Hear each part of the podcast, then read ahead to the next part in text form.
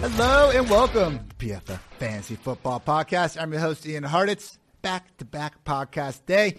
Got a little 30 minute USFL review, but you know what, people? It's a four team league. We can talk about that and still talk about good old NFL football and fantasy as well. Joining me today to accomplish that very goal, none other than PFF's finest, the legend himself, Dwayne The Rock McFarland. Dwayne, what's up, man?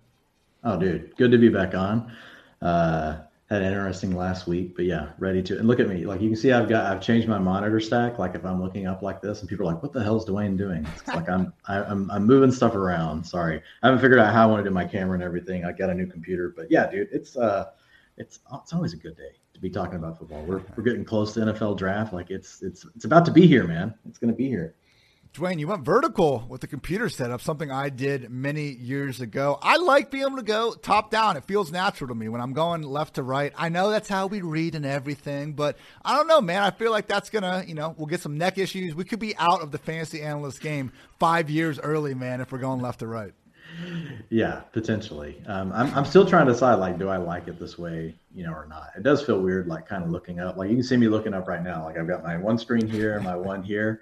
Um, so I'm still getting used to it. I'm sure people they're watching this on YouTube. They're going to be like, "What in the hell? Like, where's Dwayne looking? Like, there's a UFO, there's a UFO above me, like that I keep looking at." Had a great conversation on the uh, second to last edition of this podcast with Eric Froton. That was recorded on Friday. We went over some of his thoughts on the upcoming RB class. We'll basically be extending that to today's episode with Dwayne, where we have Dwayne's running back tiers up on pff.com for your viewing, but we're going to talk them through as well. Have some nice visuals out there for our always appreciated YouTube fam. Dwayne, some great stuff. We've talked about these guys a little bit, but you have finally reached the point where we have them tiered, we have them ready to go. It's a great day to be great. Yeah, and I had taken my first stab at this like back in late February, um, but like now the expected draft capital stuff is all really starting to tighten up. We've gotten all the pro day information, and so for backs, we actually do care, you know, more than we do for receivers about some of the, you know, some of those data points. So yeah, just taking the chance to really update it. Um, and bring in all the new information and just you know we'll we'll continue to tweak it over the next couple of weeks. Um, but yeah i'm interested. I know you've also been looking at some stuff around pass catching ability and some different things like that. So hopefully we can weave all that together. Um, but yeah as far as man these rookies it's uh it's an interesting class because you know we've talked about this you know a few times already. Um, it's just not it's not as heavy you know as some of the classes we've had in the past. But there are like there there there are a handful of guys um, that we that we do like. There's definitely there's a one A, and then there's kind of a the next group, and like the third group is really like, hey, we have a bunch of guys that they didn't really get a lot of production in college, but we know that they're probably going to get NFL draft capital. And then you got another group below that's like, well, they were really productive in college, but we don't know if they're going to have NFL draft capital. And then you have a group below that was like, eh, not really that productive in college, but wow, uh, they did some of the stuff that people want to see as far as being explosive. You know, the the career uh, explosive rush rates, the 40 yard dash times, the broad jumps. You know, all those sort of things. So it's kind of it's, it's interesting. It's like it's like pretty much with with any time we talk about fantasy football, right? The first group, you're really looking for the players that you think have all of it, and then you start working your way down into okay these players may have these traits, but they don't have these others. And so I think it's pretty defined though this year. Like this is honestly, even though it's not as deep of a class, like it's the most clear. It's the most clear that I can remember my tier breaks feeling like really strongly about where I have those. Now, once we have the real draft capital, obviously, you know, that will change some that was kind of one of the interesting parts when I was going through uh, today. I was, I was looking at article on PFF.com, the receiving ability of all these running backs, because at the end of the day, we are looking for the diamond in the rough, that running back that can work across all three downs, run the ball, catch the ball, and pass block well enough to get that workhorse role at the next level. And I was just going through based on PFF's ranking of them. Now, Mike Renner PFF draft draft expert. He's watched these guys far more than I have. He's very good at his job. He knows what he's doing. So I'm not disputing where he's saying these guys should or will be drafted. But I was surprised to see after kind of some guys like James Cook, uh, you know, um, let's see, Jerome Ford. You had a couple guys that just seemed like more one-dimensional backs, Dwayne, But then you get to some of the later backs. Your t- Tyler Al- Allgeier, excuse me if I'm messing up mm-hmm. that uh, name. You had him. Looks like he can work across all three downs. Maybe just not quite as explosive as we would prefer.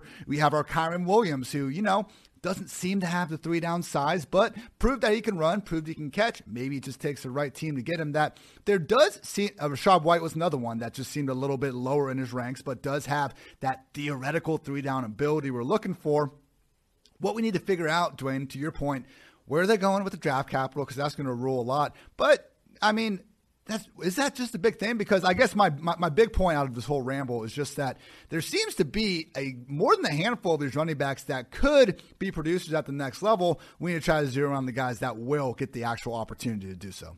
Yeah, no, absolutely. Um, and so that's a big part of so the way this is set up. Now I see you're sharing it, so everybody can see it. Um, you know, if you're on YouTube, but even if you're just listening, you know, on a pod, like I've got it tiered into six different tiers. Um, and so one of the big components is really expected draft capital, right? And on the on the chart, we've got it listed as expected draft pick. Um, and we know that's got a huge correlation to future fantasy success because typically the more that you have invested in a player, the more chances they get. Basically, you get more chances to fail, Ian. You know, if yeah. somebody, you know, it's it's, it's just uh, it's like uh, I think it's common, you know, nature like that we do things like that. If you spend a lot of money on something in your life, you're more likely to probably like give it a few chances before you're just like screw it, like I'm done yeah. with this thing. Um, so it's really the same thing with NFL running backs. So the number one driver as far as the way the model works is really based on expected draft capital. And then the next component really ties into career yards uh, per game. So that does tie in receiving. And that's really where the receiving stuff comes in. I used to do all the receiving separate. Like you can, I, I've looked at receiving yards per game, I've looked at target shares, all those sort of things.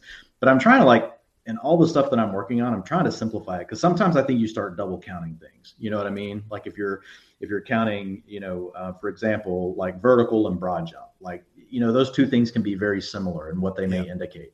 Um, and you're looking at 40 time and broad jump. Like a lot of times we can use broad jump and vertical to actually predict what the 40 time is going to be. So for running same, for running backs, I mean, we talked about this with Kevin Cole's findings. I mean, the jumps are far more predictive than the 40 yard dash anyway. Yeah, exactly. And so using all of those findings, like from our peers and the other folks here at PFF, and really starting to weight these things out. So then I also look at just their best yardage season period. Um, then I look at their best touchdown percentage season period. And then I look at some really cool new stuff that we haven't really had access to since you know 2014 is as far back as we can go. So really, you know, we can only we can only look at running backs that have come out since 2017. So we would have a full data set on their college career. But 2017 through 2020, I really looked at uh, the career explosive the career explosive rush rate, which is carries of 10 yards or more. And then we all know the missed tackles forced or the avoided tackles per attempt. Um, and then the the final thing really just being bringing all those things together, you know, and weighting them, you know, based on which ones are the most correlated to fantasy points over the first three years of a player's career. And again, to your point just a second ago, like the draft capital is the hugest thing. So that's one of the biggest changes in the model is really just input, you know, just inputting the new draft capital where we're at because the last time I'd done it was February. But we can kind of kick it off, like, and you jump in here too, but like tier one, you know, Breece Hall, I still have in a tier of his own. And, and it goes back to what you just talked about. Who do we think has the best chance of really being like this true every down, you know, workhorse, if you will? Um, we can talk about landing spots a little bit if you want. I think it, things get. I know you did a you know a bunch of uh, work over the previous weeks looking at really the availability of potential carries, targets, things like that on each team. Um, and I know right now we've both talked about this. Like there's not there's questions pretty much across the league with landing spots. I think right. there are a few um, examples that would be great. Like if Breece Hall landed in Buffalo, people would probably get like, you know, as you would say, uh, Ian, borderline erotic. you know, like people would probably go nuts. But there's there's questions everywhere. Like Breece Hall's been linked to Tampa Bay. Like if Breece Hall lands in Tampa Bay, like I mean, really, how excited are we going to be about him this year? Dynasty, yes, he would still be the number one back overall. But I think Hall is the one for me, Ian, that really does check, you know, all the boxes. You know, he's got the, you know, age is obviously in the model and weight are in the model too. I didn't mention those, but you know, 21.3. So he's going to be the second youngest back in the class of of the of the top guys that I have tiered. Um, he's got the best draft capital expected, 42. He's over the weight, 210. Um, he's at 217. His career yards per game, 129. That's the second best in the class. Uh, his best yardage season, 37%. You know, that's top six in the class. Uh, best touchdown rate, 50%. Um, clear uh, his career explosive rush rate, um, 14%, a little bit lower than what we want to see um, with some of these other guys. And, you know, I'm not a film expert, just like what you were talking about. I'm not Mike Renner. I'm not, you know, Matt Waldman. I'm not some of these other guys, you know, Jay Moy or even uh, Jetpack Galileo. Like, man, total respect for all their games. But I do watch, but yeah, I do watch all these players. Um, in fact, last night I spent the last hour and a half just, you know, as I was falling asleep in my bed, like just had my iPad out, had up, you know, our tool, the back end tool over at PFF Ultimate, and I was just watching Breece Hall every inside zone carry, then Kenneth Walker every inside zone carry. Then Isaiah. You better be careful, Dwayne. I think Mrs. McFarland's going to throw that laptop out the window if you keep that shit yeah, up. Yeah. Well, I, waited until like she had already passed out okay. to turn it on and start going. Um, so yeah, um, but for sure, it, when when I watch these players, like man, um, Hall definitely is the one that checks all the, the, the, boxes as far as the metrics go. But like my tier two, I've got Kenneth Walker and Isaiah Spiller. And Hold honestly, on, real, quick, real quick. Yeah, yeah, yeah. Go on on Hall. I think your point about him just checking all those boxes is per- perfect, man. Like Mike Renner, as we're saying, you know his name as many times as possible on his podcast, said that Breece Hall would have been his RB one in last year's class over Najee, over Javonte Williams, and those guys. Like there really is no clear hole in his game except maybe pass blocking. That was the only concern I really saw with Breece Hall, Dwayne. Our official PFF grade on him was better than Kenneth Walker. We'll talk about that concern with him in a minute, but 39.6 versus 34.2 only allowed one less pressure on just five more total reps. So we talked about some of these landing spots and just how there really aren't as many as you might think. Overall, only the Ravens which we can throw out because Dobbins and Gus are going to be back. So throwing them out, Chiefs, Giants, Cardinals, the only teams with at least 50% of their 2021 targets unaccounted for. Giants and Chiefs um, are also, yeah, Ravens, Giants, Chiefs mark three of the league's other four teams with more than 50%. So there are some teams like the Bills, like the Jets, but man, even on those teams, man, several of those running back teams I think we would have really looked at in February based on how things have gone out where they've not – it's not that they've brought in the like additional running backs that they brought in guys that have already been there accounted for those carries and like it's not a given that the Jets need to replace Michael Carter or Tevin Coleman and stuff. So a lot of them the same you know issues they had the year before that didn't necessarily lead them to take on an extra running back in the first place. So for me with Hall the question is can we get that elusive every down, three down role because I think he can handle it for the most part. But it's going to be concerning, Dwayne, if he lands somewhere where there's a clear cut, you know, third down incumbent scat back. You're Nyheim Hines, you're J.D. McKissic of the world because that pass protection could be the one red flag in this game that people aren't talking about enough. Yeah, and it's interesting because like I actually did some research on this. Really, only 20% of the time um, that running backs are out on the field in the NFL are they asked to pass block. Yep. The other the other 80% they're actually they're in the route. You know, so but that doesn't mean that a coach won't keep them off the field for it. Right. That's the problem. So yeah, yeah, that's the problem. And so I do think that there are certain coaching staffs that have figured that out, and they're like, fine, well, we don't really care because we're going to put them in a route anyway. And on those teams, you'll see them have their backs on the route ninety percent of the time. Because right? if your quarterback be... can, if your quarterback can process everything fast enough, hopefully he can beat that blitz by throwing it to the guy that was supposed to be covered. Well, yeah, and it also comes down to talent. Like maybe your guy you have in the backfield is a better route runner than your tight end. You could keep a tight end in a block, right? In that in that case. So I think there's there's a lot of different factors that go into it, but I think the the biggest takeaway for Breece Hall is you know talent on the talent level. He really can do it all. He's probably going to grow into a player that will be. I think he's the guy we probably feel the best about being an every down back. I think yeah. the, the the player I feel the next best about being an every down back um, is Isaiah Spiller, who is in tier two, but you know his testing is probably pushing him down the draft board. Now today, our own um, Doug Kyed, you know, put out an article where he had you know sat down with several NFL executives, you know, kind of working the phones, doing his thing, you know, uh, all the contacts that we don't have, you know, that he has, and actually there were some you know rumors that Isaiah Spiller, man, could still be an early second round pick. You know, there was even one, you know, NFL person that said, wouldn't be surprised if he went the end of the first. Like, so if that happens for Spiller, like if he landed in Buffalo, I would feel, you know, not quite as good as Breece Hall because he doesn't check every single box um, because of the 40 yard dash, because of the broad jump. At the end of the day, Ian, like once the draft capital's there, we've seen Isaiah Spiller be an every down player. And so we, I, I know that he can do it is he as explosive, you know, as you know, Breece Hall? Actually, if you want to ask, 16% career explosive rush rate versus 14% for Breece Hall, despite the fact that Breece Hall ran a 4.3940, Isaiah Spiller ran a 4.63, and then and you talked about the jumps earlier, did not do well, 114 and 33. Look at their 10 yard splits 1.59 for Spiller, 1.54 for Breece Hall. But I still believe that if Spiller, you know, all it takes, Ian, is one team to believe in Spiller.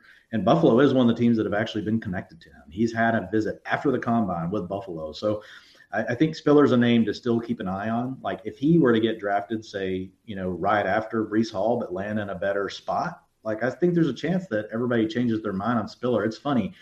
Spiller was a someone everybody loved, and as soon as as soon as the combine happened, like I think it's gone too far, in my opinion. Like I've seen people push Spiller just too far down their boards. I still think he belongs in the second tier. What are your thoughts? He's at a minimum, like let's say he does fall in the draft and he goes third, fourth round or something like that, that we're not necessarily expecting or hoping for.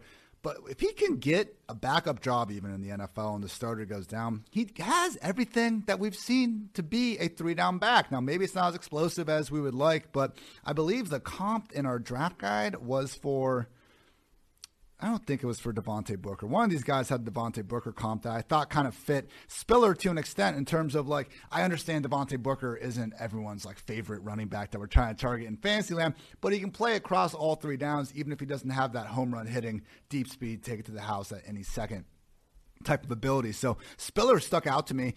PFF not quite as high, not quite as high as him, but in terms of what he's been able to do, man. Eh, eh, aside for some slight pass blocking concerns, which you know, spoiler, a lot of these guys have. They are college running backs after all. Spiller did stick out as someone that, depending on the spot, could actually make do with a lot of this work. If we can check and the young and the youngest guy, man, twenty one. He and Hall are essentially the same. You know, Hall will be twenty one point three years old when the season starts.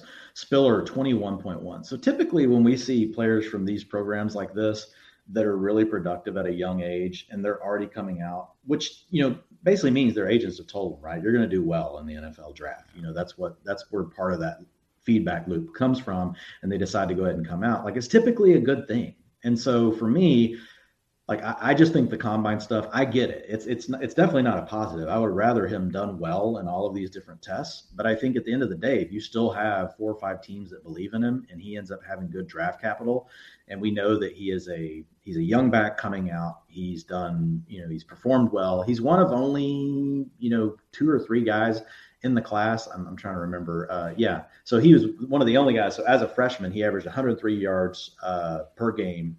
Um, you know, and so he was one of only two other guys in the in the class that did that. So I mean, you know, he's been doing this since a very early age. This isn't and something the, that just yeah. Go ahead. And the one note I saw in the PFF draft guide about Spiller in particular was that if you look at his raw numbers over his three seasons at Texas A&M, because he was their starting running back all three years he was there, the raw numbers don't change much. But you did see him actually start racking up those missed tackles at a much higher rate in his last season there. So it seems like he's improving. Seems like he could be extending. Hey, man, if he's the third running back off the board, I think we're going to see a lot of people all of a sudden changing their opinion on those athletic measures. Well, yeah, he, he has a chance to be the second off the board still. I think he's being completely written off by you know how we get in our own echo chamber on Twitter, you know, the fantasy universe, and the NFL has different ideas sometimes. I think this could be one of those situations that could that could surprise us. Um, the other guy in this tier is Kenneth Walker. So, I, you know, the big challenge with Walker really is, you know, you hit on it right off the bat. Like, can he be an every down back? And so here, here are my thoughts on that. Yes, overall, we would much rather have a back that's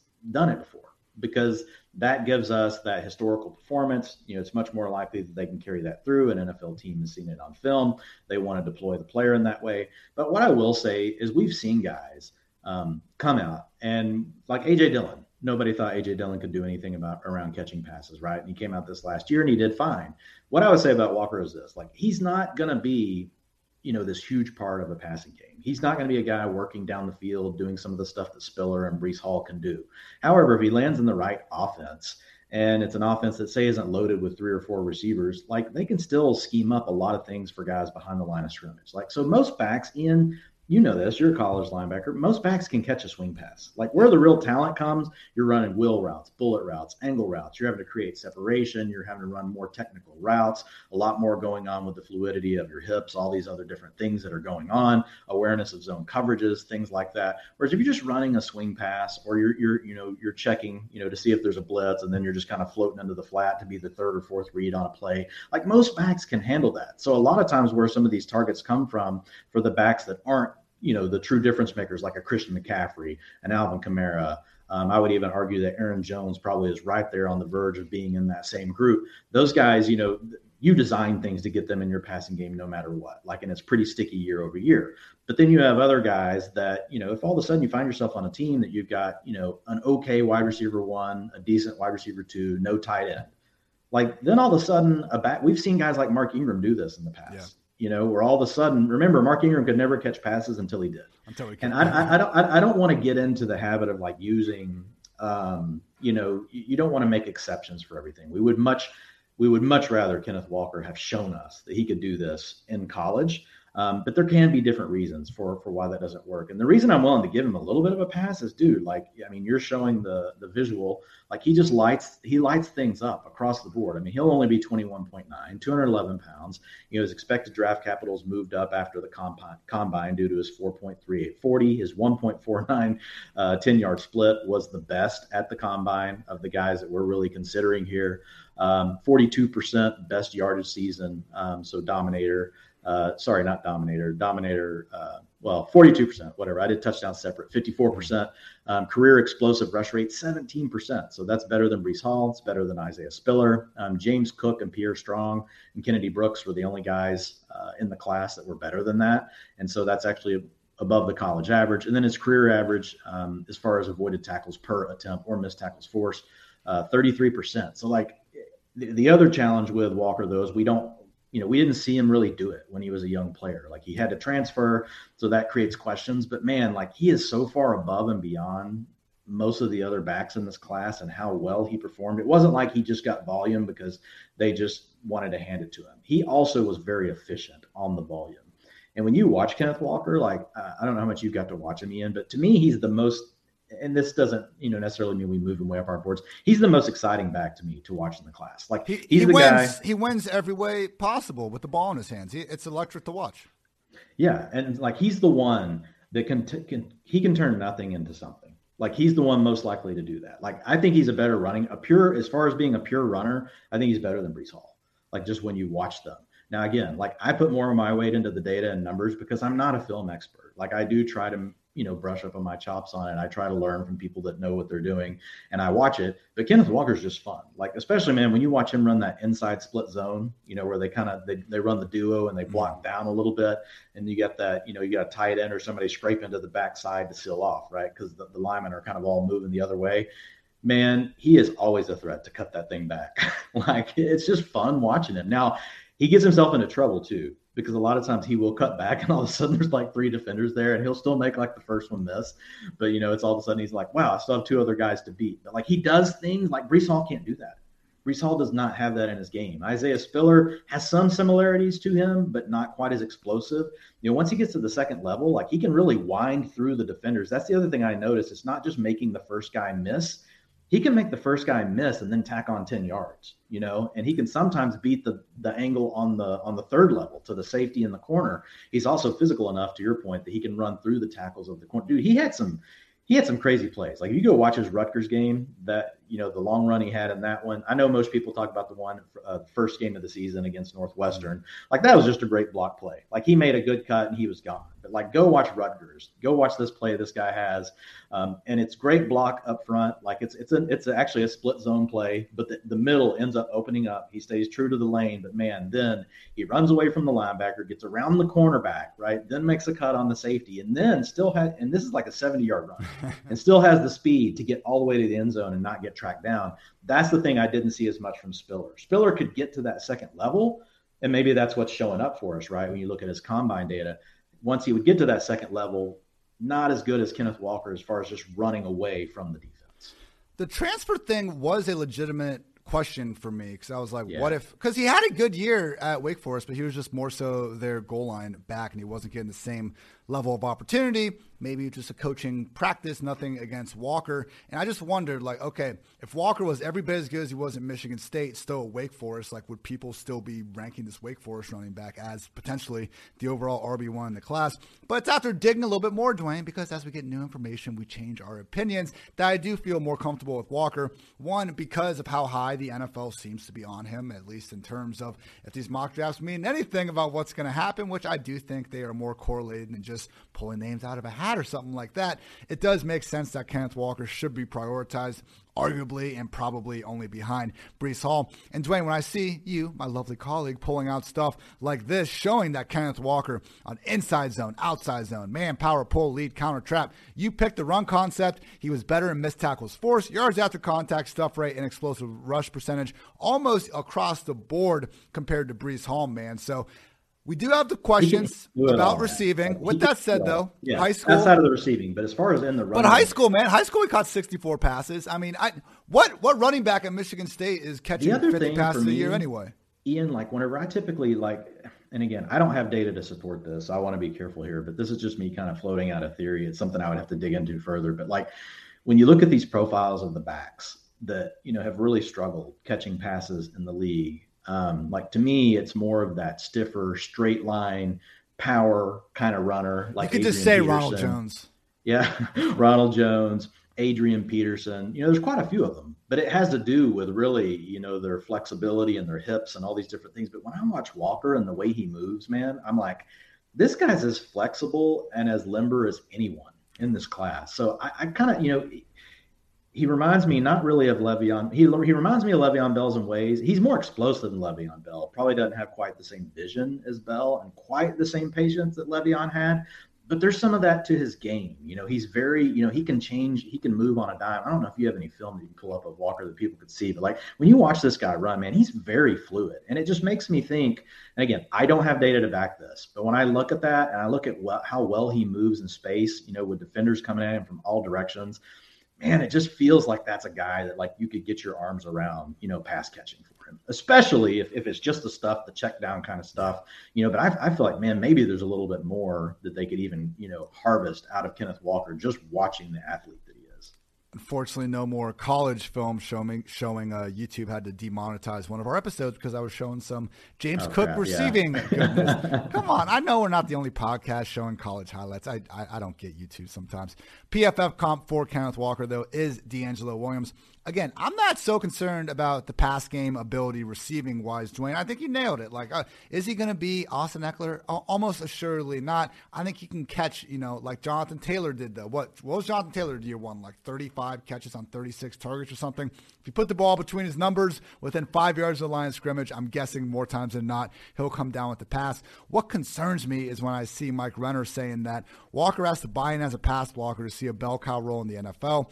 Coaches at the next level won't let him see the field on passing downs with what he put on tape as a pass blocker in 2021. So that would be like my tiebreaker for these guys. Yeah. Is the pass blocking at even an acceptable level? In Walker's case, doesn't seem to be. He has the size for it. We're not talking about, you know, 185 pound scat back that just physically can't hold up. Hopefully he improves that effort when he's now being paid. and just remember, it's like you it's like you said earlier. Oh, most backs, honestly, come into the yeah. league with pass protection challenges. You know, although and, and look, it, it, all ties together with backs don't get you know a lot of passing work in college. Why? Because a lot of times, what do they want in college? They want a bigger. They want the guy that they trust in pass protection. They're not going to have them running the route like the NFL. You know, they're also a different league. Like so, the way that players get you know coached, the way they run the schemes, also allows for a player that may not be quite as good, like to get on the field. And we'll talk more about that once we know landing spots. Like, does Walker land in a place where that could potentially be the case? end of the day, I would much rather have just seen it all on tape. But I, am hopeful for Walker, not trying to just talk people into it. Um, but I think you know, look, a lot of guys have pass blocking problems when they come to the league. This next tier is very interesting. Tier three, you got Rachaad White, James Cook, Zamir White, Brian Robinson, and Dameon Pierce. Now, Again, got all this pass blocking knowledge fresh in my brain.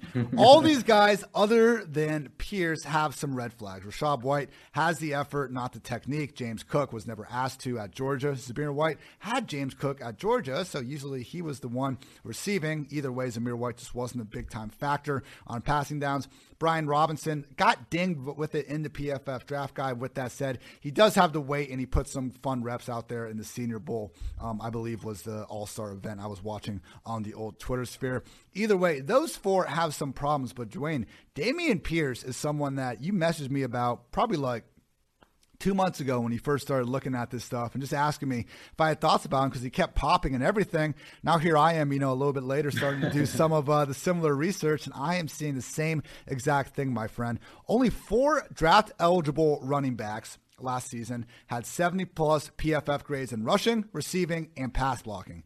Dameon Pierce, Tyler Allgeier, Hassan Haskins, the kind of ripped my freaking heart out, but we'll worry about that later. And Raheem Blackshear. He's uh, in tier five. Ian, just wait. There we go. Shout out to Raheem Blackshear for making this list as well. But Dwayne, Dameon Pierce, man, it wasn't that he couldn't do anything at Florida. He did everything and he did it all at a pretty damn high level. He just didn't get the volume. But my God, the D weighs 218 pounds. We don't have any seemingly questions about effort and stuff. Dameon Pierce, man, is someone where I think if he and a lot of these guys will change if they land the right spot. So I don't want to conclude every single prospect evaluation with that, but I think you have him in this tier for a reason. And I would argue, man, that he can do everything that Spiller and Walker and arguably even Breece Hall can do. It's just a matter of getting that chance to do so.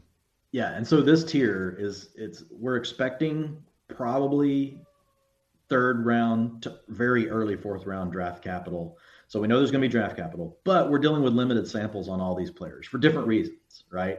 And so Pierce, you know, shared the backfield with, you know, some other guys that happen to be in the NFL now. Not like La'Mical Perine is like just tearing the league up, but he is an NFL back. I believe he was a fourth round pick, if I remember correctly, somewhere in that range. I feel like there's someone else that I'm missing. Ian, he also played, you know, ball with in college and shared the backfield. But, you know, to your point, like he checks a lot of the other boxes. Like of this tier three, like he's the youngest back, 22.5 years old. He hits the weight, um, 218 um, expected draft pick. Right now, 126, so he could slide a little further than some of these other guys, but we'll see. I kept him, he, he's close. He was within range. I wanted to keep him, you know, in this tier. Um, the thing that holds him back, you know, in you know the model really is just you know career yards per game. Same thing for James Cook, Zamir White, Brian Robinson. But again, these are all backs, Ian, that shared backfields, you know, with other players like James Cook and Zamir White together. Brian Robinson was freaking behind Najee Harris, you know, for two years. I mean, what are you to do? Najee Harris is there, and I know Robinson is a fifth-year senior, 23.5 years old. Um, but again, 225 pounds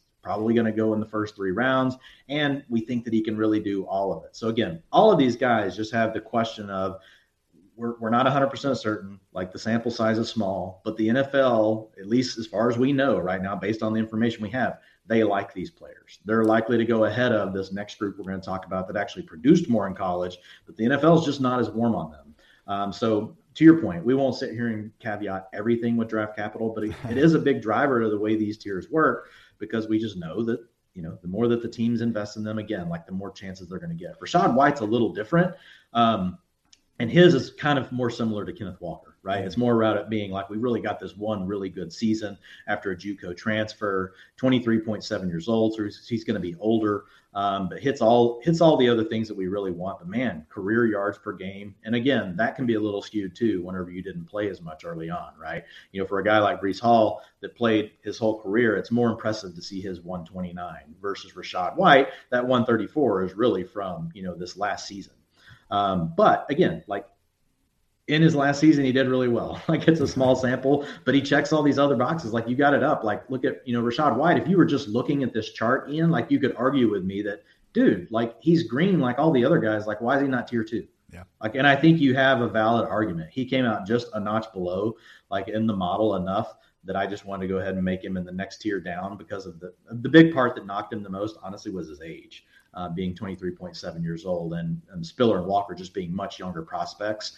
Um, so it, you know, they move up the board. But you could make an argument that if you're just looking at the other stuff, you know, the best touchdown season, the explosive rush rate, um, avoided tackles per attempt, all that kind of stuff. Rachaad White checks a lot of boxes, and so he's a player that we could warm. He could easily jump into that next year. Like if he is drafted, if for some reason he gets drafted in the top, you know, three rounds, you know, two rounds, like like this says, like it's it'll a lot of a lot of things will come down to who goes first and how far apart they are in the draft.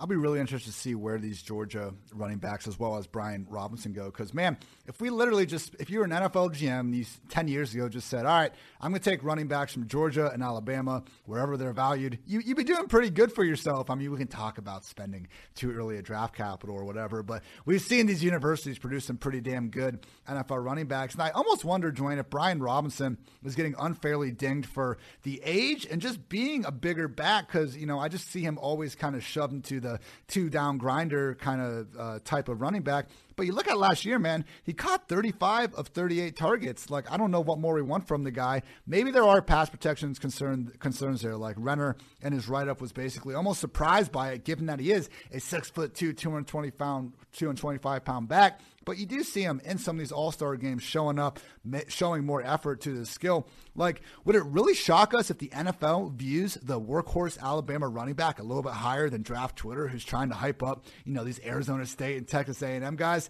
It's just something to think about, man. Because I think Robinson might have a little bit more of a three down ability than we're giving him credit for. Yeah, I think of this tier, Rachaad White and Brian Robinson would be the two that I would say have the best shot at three down ability. And I think what you have to look for first, right, is are they good in the receiving game? because that's that's the hardest time for the the backs to get on the field in the NFL. Like that's a lot of these guys get stuck, right? They can't get over that hurdle and then they can't become elite fantasy assets because of that. Whereas Robinson and White, I think of this tier, they would be the most likely. Like if you had to say on day one, would they be ready to handle a three down role? I think it would be those two guys. Um, James Cook, I think, is, a very interesting one. Um, his really comes more back to he gets knocked because he's only 199 pounds. He had to share the backfield with Zamir White. But man, and you, you know, you you got us kicked off of YouTube by showing how good of a receiver he is out of the backfield. So I'll let you talk about that. But man, 19% career explosive rush rate. So again, those are carries of 10 plus yards or more. Um, came out and backed that up with a 4.4240. You know, did nice in the broad jump at a 124 as well. So not as high on the avoided tackles per attempt, but I don't care. I like it when players can do both of those things. But like have one trait, right? Yeah. If you have one trait that you can really rely on, and that's your game.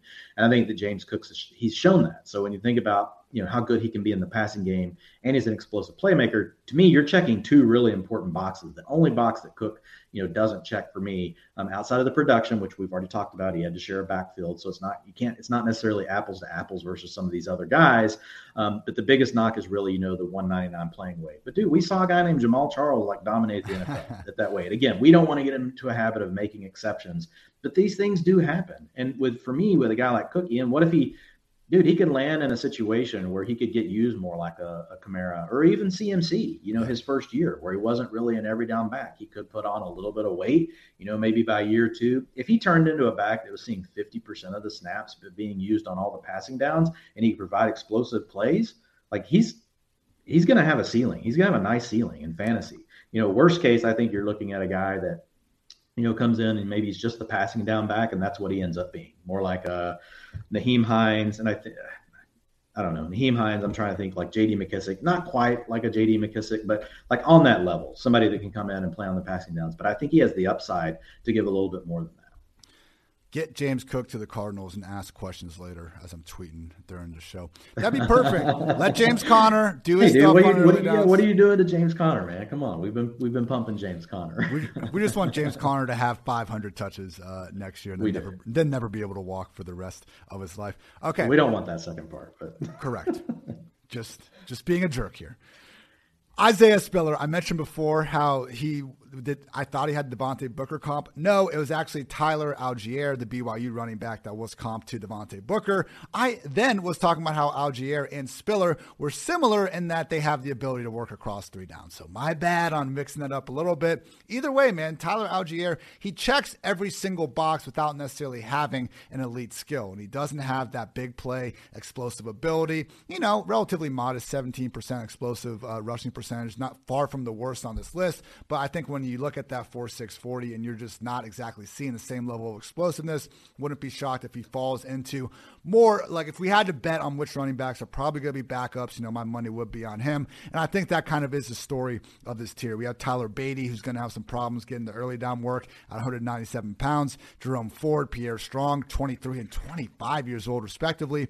Even Kyren Williams, just 194 in terms of weight. So out of this group, Dwayne, I think Kyren uh, intrigues me the most because of what he was able to do at Notre Dame as a receiver.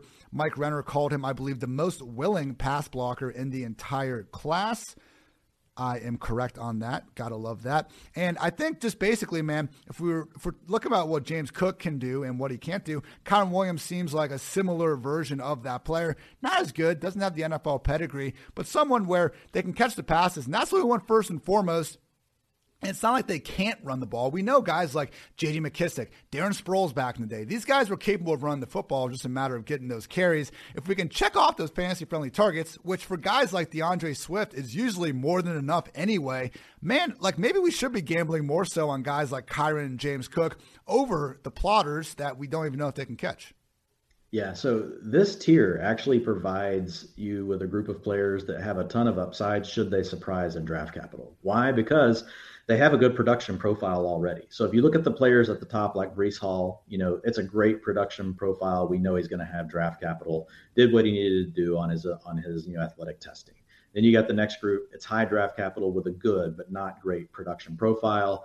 Maybe have some questions, for example, with Isaiah Spiller around, you know, the way he tested. Then the next group, you know, tier three, we just talked about, you know, we know there's going to be draft capital based on, at least we think there is, based on where the what the mocks are saying right now, but we don't have a big sample. This next group, we've actually these these players have all proven it in one way or another. Like if you you know you're looking at the if you're on YouTube and you're looking at it right now, like again, like a lot of these players, when you look at how green they are, like they're borderline deserving to be in tier two. The big difference is the fact that we are not expecting their draft capital to be as good. So for some reason, all of a sudden, the team does fall in love with Tyler Allgeier, Uh, Tyler Badie. uh, you know, he's got the question with the weight, but Jerome Ford, uh, Pierre Strong. If all of a sudden Pierre Strong went, you know, at the end of the second round, despite his age, you know, which we don't think he will, but if he got, if he was a surprise in draft capital, like, look, he checks a lot of the other boxes. Wouldn't quite be on the level as, you know, Breece Hall or Kenneth Walker, but you could argue, you know, he's pretty close to where Isaiah Spiller is, you know, just would be older.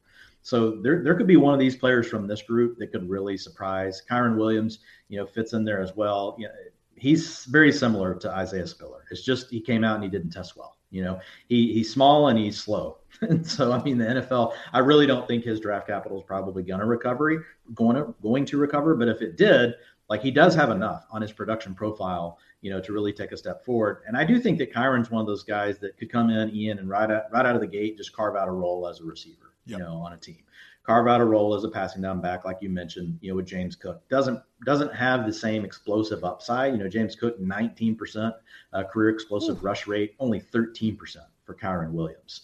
And so if you look at, you know, just the, the guys that we have here um, that are available available to be drafted, the average is 16%. The college average over the last three years is like right at 15.5% career explosive rush rate. Um, or actually, it might be like it's 14.5%. Sorry. So he's still even below that. 13%. So Kyren, you know, the 40 time, the issues that he had, even even once he came back, you know, with uh, his pro day, um, wasn't really able to improve his stock, but could really be a good receiver out of the backfield. But again, somebody from this group, like if they get taken in round round three, would be my guess. Ian would be like a surprise for one of these players. Um, but if, if Allgeier went in round three, like I would be excited about that. 224 pounds, 22.4 years old, has a good production profile. You know, 40 time isn't great, but again, we've talked about the 40 time. Like it's really more about a threshold. It's like you can't let it just be the eliminator. You know, it's not like going to completely eliminate Tyler Allgeier. If a team's willing to invest the pick, his product, his production profile is good enough that I would still be still be willing to use a dynasty pick. Man, I'm tongue tied today for like not having to talk for like two days. We're excited, um, Dwayne. We're excited. I would yeah. be, I would be curious to see because with all these guys having 40 times, maybe it's only at the combine, but do you have 10 yard marks for all of them? Because I'd be yeah more... one 1.59 for Allgeier, uh, 154 for Badie. Jerome Ford 155. Pierre Strong Jr. is a 150. So, okay, he, so he ran a 437 and had the 10 yard split of the 150. But th- that's so, not helping Allgeier's problems. No. Okay. No. That's fair. I was just no. wondering. because your guy in the tier before, Dameon Pierce, it helped him. He ran a 459 40 yard dash, almost the same as Tyler Allgeier, but a 151. 10 there yard split, which was the second best in the class. Wasn't that like one, that was one of the conversations about Treylon Burks, right? Like, yeah, the 40 itself wasn't great. Yes. I, I, know wide receivers is a little different than running back, but I think that burst, especially at running back, is more indicative of future performance. Yeah, once you adjust for you know the size, you know you hear everybody talk about speed score, right? Which is just is you, you're taking your 40 yard dash, you're combining it with your weight. Um, there's a formula used to do that, but 10 yard split, you can think about it similarly. So guys that really stick out to me based on their 10 yard split and their weight, Dameon Pierce at 218 with a 151, Ooh. Zamir White at 214 with a 151, and then Kenneth Walker at 211 with a 149, Breece Hall at a 154 at 217 pounds. Uh, and then the last one is Pierre Strong at 207 pounds at a 150. Those guys all stick out to me. That is hot. Before we get on Dwayne's fifth and sixth tiers, wanted to let y'all know that right now you can get 50% off a PFF Elite annual subscription if you use code DRAFT50 with 365 days of Elite. You can get all of PFF's locked article content. Our PFF NFL Draft Guide just got released with a new spring edition. All sorts of guys being covered, 250 plus three-page scouting profiles. Our completely unlocked mock draft simulator, data and grades from the entire 2021 and upcoming 2022 seasons. That is promo code DRAFT50 for again 50% off a PFF Elite annual subscription. Why not? If you feel like you're going to use our help at any point in the year, might as well get 50% off on it now. Again, that's promo code DRAFT50 for 50% off a PFF Elite annual subscription. Also, be sure to check out Hutch, a four pop four part podcast series with number one overall NFL draft prospect Aidan Hutchinson on all podcast platforms. Dwayne, you know, I try not to get in the weeds on Twitter that often. I try to tweet and interact with people that usually are responding to my tweets because I like I don't care if you follow me or whatever, but if you want to talk ball, I'm always here to talk ball.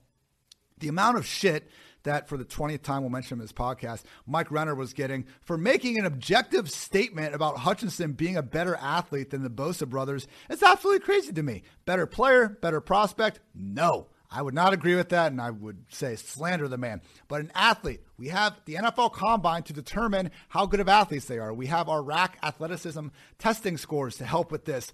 If you look at every single 40 yard dash, 10 yard split, 20 yard shuttle, three cone, vertical, broad jump, Hutchinson, compared to the Bosa brothers, is first in about five of those categories and second in the other two. Same size. Aidan Hutchinson is objectively a better athlete than Nick and Joey Bosa. An athlete not a player, not a prospect. Open your eyes and reads. And read, everyone. Mike had like George freaking Kittle quote tweeting this, calling him like an idiot. And it's just amazing to me, Dwayne. Like, that must be, like, that's the equivalent of what we go through when we release our fantasy ranks and people misinterpret them as like real life ranks. When there's fantasy, like, in large letters on the freaking graphics. So I don't know, man. It's 2022. Like, just read the damn thing before you go try to dunk on these people because now you're just making yourself look dumb. So, Aidan Hutchinson, check out that four part series. Find out all about that and so much more. Uh, great work, great work from Dave Safaro, Austin Gayle, and the entire PFF gang. Also, everyone, I want to point out that the only true guaranteed quality pickup this season is Manscaped, the leaders in below the waist grooming. With Manscaped Performance Package 4.0, your skill position will be sleek and smooth enough for a sub 4340. Support us and head to manscaped.com and use the exclusive exclusive code PFF at checkout for 20% off and free shipping. Again, that's 20% off with free shipping at manscaped.com and use code PFF. Turn your Mr. Irrelevant to a first round pick with Manscaped. Now, Dwayne, looking at your handy dandy chart here, it looks like this was the point where you said, okay, those are our running backs. We have 13 running backs with an expected draft pick of 161 or lower, or, or higher, I should say between 1 and 161. The rest of these guys are either not projected to be drafted necessarily or they're falling down in the ranks. Are these next, let's see, nine running backs, guys that checked a lot of boxes for you, but just right now, probably not expecting them to go high enough in the draft to be a relevant factor? Yeah, productive players, but the very questionable, okay. you know, draft capital. You know, you could argue Pierre Strong and Kyren Williams could fall into they could fall into this group if they slip enough in the draft. Um, but it's it's, it's kind of close with some of these guys, you know, where we're drawing the line. But uh, you know, all of these guys, what they have in common, you know, if you look at their best yardage season, um, they're all green. Look at that; it's pretty green right down the middle. Ooh. And for those that are listening, they're like, "Dude, I can't see green." You know, so best yardage um, season, so percentage of their team's yardage. So Kevin Harris, thirty nine percent. Kennedy Brooks, thirty four percent. Sincere McCormick, thirty eight percent. Tyler Goodson, 34%, Hassan Haskins, 42%. So, I mean, those are all better than the last two tier. Almost all of them are better than the last two tiers we've talked about. We talked about production. we talked about 13 running backs at first, and only four of them have better best yards percentages than these five guys. They were balling out with their opportunities. Yeah, and but their weaknesses showed up in two ways. One, you know, in the data, the career explosive rush rates are really they're worse. They're worse than what we see from the guys ahead. They're also worse in career tackles avoided per attempt than the guys above. So these are guys that the NFL probably has rightfully said, look, they were production in college, their team gave them the ball, but we're not sure their skills translate to the NFL. The exception to the description we just gave is really Kennedy Brooks. What kept him down here is 23.9 years old, uh, 23.9 years old when the season starts um, for the NFL next season. Um, I didn't even know this. Someone told me on Twitter, like, and he has like 7.3 inch hands. I don't know how that's possible, Ian. Seven. I mean, that, that is really, really oh small. no! Like, yeah. So I, I don't know that he'll ever be a receiving prospect. But with Kennedy Brooks, um, 21% career explosive rush rate. That's the best in the class. So again, that's carries of 10 yards or more. Career avoided tackles per attempt, 31%. That is third best in the class. So he actually has a couple of traits, you know, as a rusher that could stick out to a team and be enough to really get him drafted. Um, we'll have to see where these guys land. So they all have holes in their game one way or another, but mostly it's guys that were productive at college, but the underlying skill set, the athletic testing doesn't really align with the production that they have, and the expected draft capital is also not aligning. Now, again, we can be wrong on these things. Sometimes the NFL thinks very differently than the way uh, you know some of the the mocks go. To your point, I, I was kind of surprised historically, like they're much more accurate than what I would have ever thought because I hadn't really studied them that much until this year. Um, but some of these players, you know, could end up surprising us, and a team does like them. And so if that happens, you know, it's a guy that we'll have to talk about again, you know, when the time comes. I know Hassan Haskins was the guy you know, we could uh, talk about real no. quick, just because I know you want to, Ian. Um, real man, quick, real like, quick before we get to ha- uh, you know all yeah, all homerism yeah, yeah, aside, yeah, this is wild. Kennedy Brooks, seven and five eighths inch hands. I thought, okay, uh, maybe, seven five eighths, okay, yeah. But like, uh, my, my first thought was maybe like you know the nine inch hand thing is like just something we'd look at quarterbacks for, and other players don't have these huge hands. No, every other running back that got measured had at least eight and a half inch hands. The fact that Kennedy Brooks is that much lower is absolutely madness. It's weird. Real quick, the, the, only guy before we get to Haskins that I would mention is intriguing, Dwayne, is Tyrion Davis Price, Eric Froton's.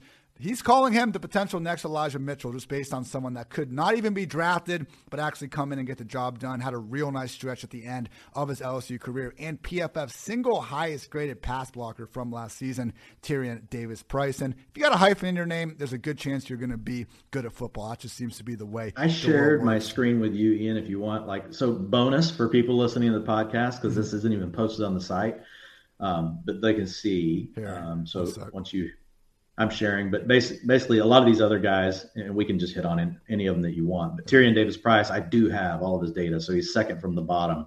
Let me blow it up a little bit for people here. And so, and let me freeze this. Boom. So once we have that done, now scroll down here. So I know you, you mentioned him, but yeah, 21.9 years old. He's LSU guy, weight 211. Uh, career yards per game lower, but again, another guy that had to share with uh, you know some other really good players that were in the backfield um, decent on his best yardage. Um, didn't really pop in any of these others, though. The career explosive rush rate only 12%, so below the NCAA average. Uh, 17% avoided tackles per attempt, also below, but did, he did solid in the 40, 4.48, and his uh, 10 yard split, 1.54. Um, but one thing, you know, that I have heard several several people talk about with him, um, and that may be the same thing that you're alluding to here, is he could be a potential every down option. That he's a guy that a lot of people do believe could be on the field at all the time. All right, now let's talk about the guy that last November, shortly after Thanksgiving, not one, not two, not three, not even four, but five freaking touchdowns against my Ohio State Buckeyes. I, will be honest, Wayne, I didn't even know who this dude was uh, when we when you're when you live in Columbus and you just stomp that school up north. You know, for the better part of the last two decades, you just stop start disrespecting him year in and year out at some point. But him and that Michigan O line obviously had their day. Twenty total touchdowns on the year, just 18 catches. But you know, again, Michigan State, Wisconsin, Michigan. Show me the running back that was catching a bunch of passes in these offenses. What are your overall thoughts on Haskins, Dwayne, and if he can actually maybe rise up? into tier four or so with a right landing spot. Yeah, I think I think tier four is where he would go. It'd be hard for me to push him higher. I, I, just don't think he'll get enough draft capital. But I mean, the reason I wanted to talk about him, he is one of the players that the expected draft capital is climbing. Um, so we've got a few different guys here that, that have really been rising, and Haskins is one of them. But you know, you can see what the NFL likes: 228 pounds. He handled 42%, you know, of Michigan's yards in his best season, 50% best touchdown, um, you know, uh, share as well. So like he's he's been a productive player and a big system, big player. Like it just smells like the NFL, and so that's why he's probably creeping up, you know, in expected draft position. Um, because all these people that are doing a lot of these mocks, you know, they're talking to people in the league. And so I'm sure Hassan Haskins is a name that continues to come up. I did study him last night. He was a player that I kind of I threw on the tape, and I also uh, compared to Kenneth Walker as well as Breece Hall. I did it with a few other guys, um, just looking at inside zone, outside zone, you know, power rushing. He didn't really pop out to me in any way because his when these players start rising like this, it makes me go back and look at them again. So I just mm-hmm. kind of start digging into everything. You know, we don't have any of his. Um, we don't have a 40 yard dash on him. We don't have any of uh, you know his athletic you know testing. Um, because he did not, you know, participate in any of those drills. So there are still questions. But I think what the NFL sees is just the big player, the big production for a big school. So we'll see where he goes. Um, but there, there, wasn't anything, man, that just jumped out to me um, at all enough to make me think, well, wow, maybe I should move him closer to the top of this tier, or maybe should I be thinking about him in the tier four? It just wasn't the case. He didn't check enough boxes. Four final running backs make up your tier six. Max Borghi, Zonovan Knight, Jerrion Ealy, and Keaontay Ingram. Any final thoughts on these guys, Dwayne? Yeah, so this final tier, you know, I'll just kind of it, it's it's really players that they have these underlying traits that are popping, um, but they don't have expected draft capital, and they also don't have really a good production profile. You know, so if you're looking at it on the screen we're sharing now, you know, I went from green and yellow to to red and green because of some feedback I got, you know, on um, the ability to, you know, for some folks to be able to see the color scale I was using. So trying to always improve, Ian. And I think you've talked with me about that before too. But the the career explosive rush rate for all these guys. So for for Max Borghi, 19%. Uh, Zonovan Knight, 17%. Jerrion Ealy, 18%. Keaontay Ingram, 17%. I will say on Ingram, it all came on wide zone. If you ask him to do anything else, like it really drops off in the data. And when you watch him, um, you know, he doesn't really have like that change of direction. Um, kind of a, you know, he's a player that's kind of like if I were to give a comp, like kind of like the best part of his games kind of remind me of Ryan uh, Mathews back in the day. Like he had some, you know, like he kind of wind through some players, but like just not really able to like stick his foot in the ground, you know, just make that hard cut like what you see with like a Kenneth Walker and some of these other guys. Uh, at least in the film, you know, that I watched and in the data that I looked at. Um, but again, the career avoided tackles per attempt also good for these guys, especially Zonovan Knight, 30%, Jerrion Ealy, 32%. Now, Jerrion Ealy, only 189 pounds. He's also another guy you know, shared the backfield with Tyler Badie. So he's a guy that, you know, can really work in the passing game as well. So he could end up being someone like a Kyren Williams, um, you know, some of the other guys that we talked about before, you know, like Cook. So we'll see what happens with Ealy. But the, again, these are just players that like the under, they have some underlying things as far as the career explosive rush rate and the tackles avoided that kind of popped, but nothing as far as expected draft capital so far. And production profile was really just meh trying to see if there's anyone else you want to really talk about, but I think that is going to. Yeah, I got the list up here for you. If there was anyone, the, the other guy that popped out to me a little bit, like when I was studying the, you know, trying to look at guys that could run in all schemes. Because I think that's something maybe I should do like a quick piece on before the draft, like maybe the the ten backs that have demonstrated their ability to really it doesn't matter if you're going to run a gap or a power scheme you want to run more inside zone which inside zone and outside zone are the two biggest um, they're the two biggest rushing plays in the NFL. Now, there's different variants, right, of that. Um, but if you look at those two, they make up like I think outside zone is 28%, and I want to say inside zone is like 26% over the last three seasons. So they're the they're the they're the biggest. And then you get into really your gap and power plays. You start getting into smaller smaller samples like like counter pulling, you know, guards, things like that. Um, so I just grouped all of them together. Um, but whenever I was looking at Zaquandre White, um, you know, he was pretty decent, you know, across um, all of those. Um, he wasn't somebody that looked like he had a lot of holes. He also did have the 32% career avoided tackles per attempt, but didn't test well at the combine. Um, doesn't really have a super, you know, productive profile. So not somebody like you're just going to, you know, care a lot about. But some of these other guys that we may break down after the draft – um, would be players that maybe we saw in college they were really good, like in this specific type of scheme. We know they land somewhere that runs that exact scheme. Um, so, like, that would have been a great example of last year with uh, Elijah Mitchell, right? When he landed with the 49ers. Um, it could have been something we probably, you know, should have done a better job with. Well, Dwayne, this will prepare us that, that, that much more for preseason and hopefully maybe future USFL and XFL seasons when the guys that don't cut it in the NFL are forced to go play elsewhere. That's going to wrap up the majority of this PFF Fantasy Football Podcast. Just sticking with the running backs today, but joining some more wide receiver goodness that we'll touch on probably Friday, worst case next Tuesday. Draft right around the corner, though. Cannot wait for that, obviously. So, uh, just updated kind of podcast schedule because I know I'm throwing some of the USFL stuff in there.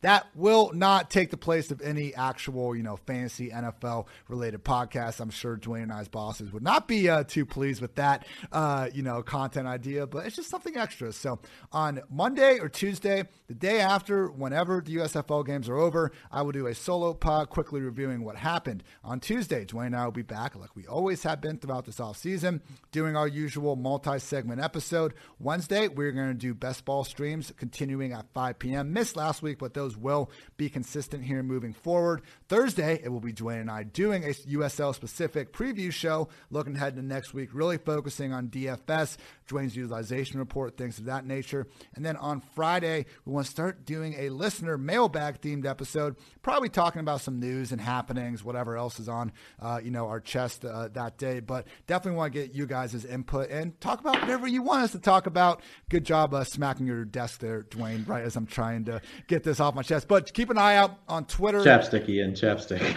Chapstick. Damn chapstick.